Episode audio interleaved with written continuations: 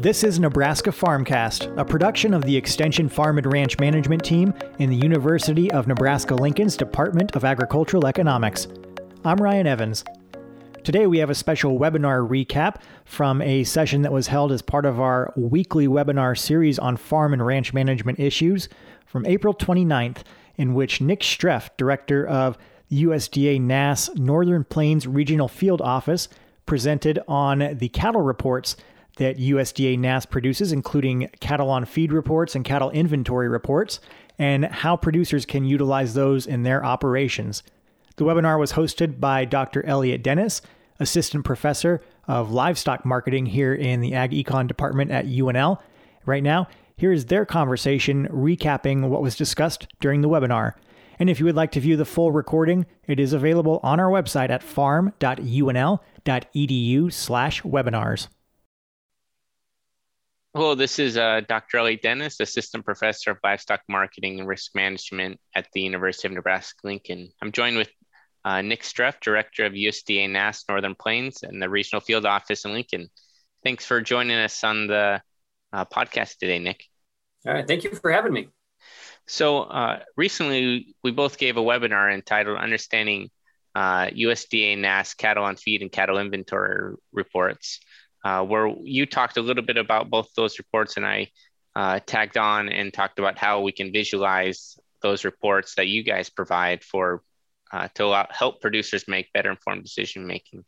Maybe talk a little bit uh, for those people who haven't uh, watched the full length, uh, a little bit about the history of NASS and, and what NASS does and does not do. Okay, so yeah, just to define NASS, we are the National Agricultural Statistics Service. We are one of the main data collection arms for the USDA. So our mission is to provide uh, data about the supply side of agriculture. So whether it's cattle inventory reports, grain reports, even some prices received by farmers and economic reports, our job is to collect that data from producers. The majority of our data is collected voluntarily. So um, we have to try and show producers the benefit of it. Another thing to note about NASS is we don't have any political appointees. So from top to bottom, we're all career federal service employees. So that way, um, our priorities don't change with you know a change in administration. And also to know um, when it comes to NASS, since we're a statistical agency, we have special laws that protect us on the confidentiality side of things. So any report that comes into us from a producer, we cannot share that with anyone else. And also, um, we are exempt from Freedom of Information Act requests. So if someone files a FOIA request to get a look at our data, um, those laws protect us from that as well. So just to let the producers know that we go to great lengths to make sure that their information is protected and that we only publish it at the county, state, or US level. So summed up to an aggregate total. And you talked about two reports in, in particular. First, you went into detail about the cattle on feed report maybe talk a little bit about the highlights of uh, what the cattle on feed report does and what it doesn't do, and about maybe the statistically uh, sampling method that that USDA and NASS takes to get a representative both state and national level of cattle on feed. Sure. So our cattle on feed program, it's a monthly program where we survey cattle on feed operation, operations. But the one thing to note about the cattle on feed report is we're going to operations that have a thousand head or more capacity feedlot. So it doesn't mean they're feeding that many, but they have to have at least that capacity to be in the survey. So those are the ones we, we go to every month. And when we go to these operations, we go to them in the top 16 states.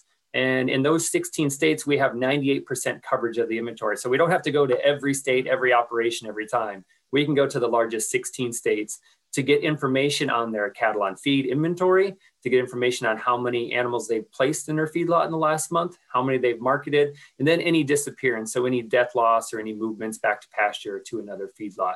So when we're working through that, we do this every month, and then that data is published um, about the third or fourth Friday of every month. But also, when we're looking into this, um, since we're going back to the same producers every month, we often have the same interviewer assigned to collect that data so we can develop a good relationship with them. And also, you know, most NASS data, it's from a sampled group of people. But with the cattle on feed inventory survey, it's the census. So we go to everyone we know about to get this data. Um, also to note, uh, some of the states do, we do publish more information. So we do publish, you know, total inventory for all 12 states. However, for the four largest states, we do publish more information about placement weight groups and some of those things. So it's, it's an important survey that we look to uh, every month. And on the reliability side of things, um, there are very few revisions that happen to the cattle on feed report. Like less than a tenth of a percent is what the average revision is, or the 90% confidence interval around that. So for the most part, over the last 24 months, uh, eight, sorry, 16 of those, we've had zero revision to the total inventory number. So the data itself is quite reliable because we can true it up with the slaughter data after the fact to make sure we're in the right spot. So an important report to show, you know, uh, how much beef is potentially coming to market. Yeah, it's great that NASS provides this and goes to such great lengths to both collect the data and then provide it free. It really helps people like myself and Ag Media and, and others uh, help producers make sense of the, the numbers that, uh, that you provide. And I know that's uh, NASS does great lengths to, to provide the data, but provides leaves the interpretation and what that means to people like myself or or, or other ag economists or ag media. Um, one of the things that we've done at the University of Nebraska Lincoln is uh, to create an app, uh, and a web-based app that visualizes all the data that, that you've been um, been working to, to publish. And this provides uh, information for the cattle on feed report by state and uh, both historical spatial maps, um, as well as some different calculations you can do from the raw data, such as the number of cattle on feed over 90 days, number of cattle on feed over 120 days, and uh, different uh, different information to help producers make better better decisions. Uh, encourage producers who are interested in learning more about that app or just experiencing it. Go to farm.unl.edu and looking under the livestock page for the uh, decision tools for the cattle on feed app.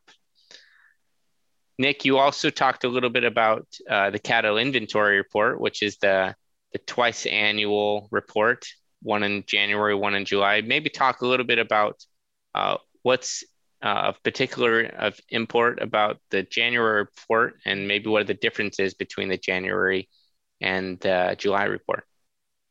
Yeah, so um, NASS on the cattle inventory side of things, so including cattle on feed plus all the other components in the cattle world, uh, we survey that in January and July. So January is the, the bigger month. Um, so we survey all 50 states and we're looking for the numbers on beef cattle, bulls, heifers, replacement animals, uh, even the dairy side of things. And we published that report at the end of January and we published those numbers for all 50 states. So um, the surveys, the sample size for that is roughly 35,000 uh, that we're going to across the US to make sure we can get a good representative sample. When we move to the July report, that's only a US only report that we publish. So only a US inventory is coming out of that. So it's a much smaller sample size and we focus more on the larger operations for that report. But that also gives us a good indication of at the US level, at least what the calf crop was in the previous six months um, to look forward to. So there are some differences there between the two reports, but those on the cattle inventory side of things, those are the two reports that NASS puts out to quantify the number of cattle in the United States. And the Department of Agricultural Economics has also developed an app to visualize um, both historically and spatially uh, the cattle inventory report for the January cattle inventory report. Uh, we left the July report untouched um, for various reasons, but all of that can be found at farm.unl.edu, looking under the livestock section for the decision tools. Nick, uh, as you look at take a large um, view from the cattle inventory report and the cattle on feed report, what do you think uh, are some of the major uh, benefits of these reports that NASS produces? Um, and where do you see these reports moving forward? Uh, on the benefit side of things, it's just providing unbiased equal access to information. We know there are plenty of you know services out there and plenty of companies who you know can do their own surveys. You can do kind of a subscription service to get this information. But we also know that not everybody not every farmer ranch has the resources to look through that. Not every farmer ranch can you know take the time or you know spend the money to do that.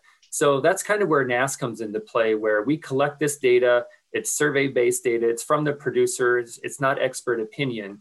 And we take this data, and when we publish it, everybody has equal access to it at the same time. So when the cattle inventory report rolls off at 11 a.m. Central or whatever the time is, or whatever it says on the calendar, everybody can go to the internet and get the data at the same time. So I think that's uh, one of the, the biggest things to note about NASS data that it's available to all. And so many people use it for decision making, whether it's your local co op or an egg business, you know, trying to figure out how many inputs they need to bring in, or if it's someone looking to expand their business and they're looking at the county level cattle inventory numbers, thinking, oh, if I start a business here, I could have potential access to this many cattle, and that's where I could grow my business. So that NASS data is important, whether it's directly related to the farmer rancher or secondary to the businesses around it. So we do hope that producers continue to take the time to fill our reports out because they are needed. You know, the cattle report is a principal economic indicator for the USDA.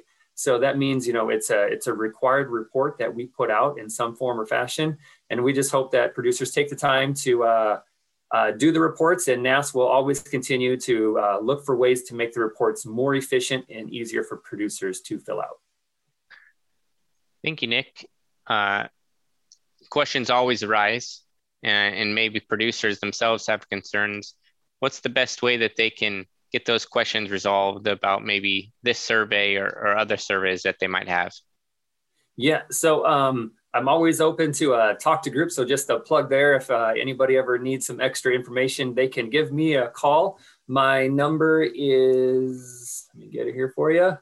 Um, is 402-470-8803, or they can also go to the NASS website uh, click down to you know nass.usda.gov, go to the Nebraska homepage and hit contact us, and it's got my email right there for them. So they can send me questions, whether it's on cattle, crops, hogs, you name it. I am more than willing to uh, help producers, you know, take their questions and those questions often provide some very good insight for NASS personnel on the flip side of how can we adjust this so this question doesn't come up again or we overlook something. We test a lot of our surveys. We do cognitive testing. We do um, lots of different tests with folks and farmers to make sure that our questions are interpreted correctly.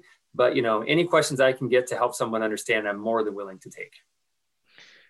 Thank you, Nick. Uh, once again, you can contact Nick if you have questions regarding the any of those reports. Uh, for questions about interpretation of those reports or potentially the historical interpretation, uh, producers are more than willing to contact me at numbers 402 472 2164, or you can go to farm.unl.edu um, under contributors and look for my name, uh, Elliot Dennis. Once again, we're uh, joined by Nick Streff, the director of USDA NASS Northern Plains Regional Field Office in Lincoln, Nebraska. Thanks for joining us today, Nick. Thank you. This has been Nebraska Farmcast a production of the Extension Farm and Ranch Management Team in the Department of Agricultural Economics at the University of Nebraska Lincoln. For decision making tools, articles, podcasts, videos, and more, visit us online at farm.unl.edu.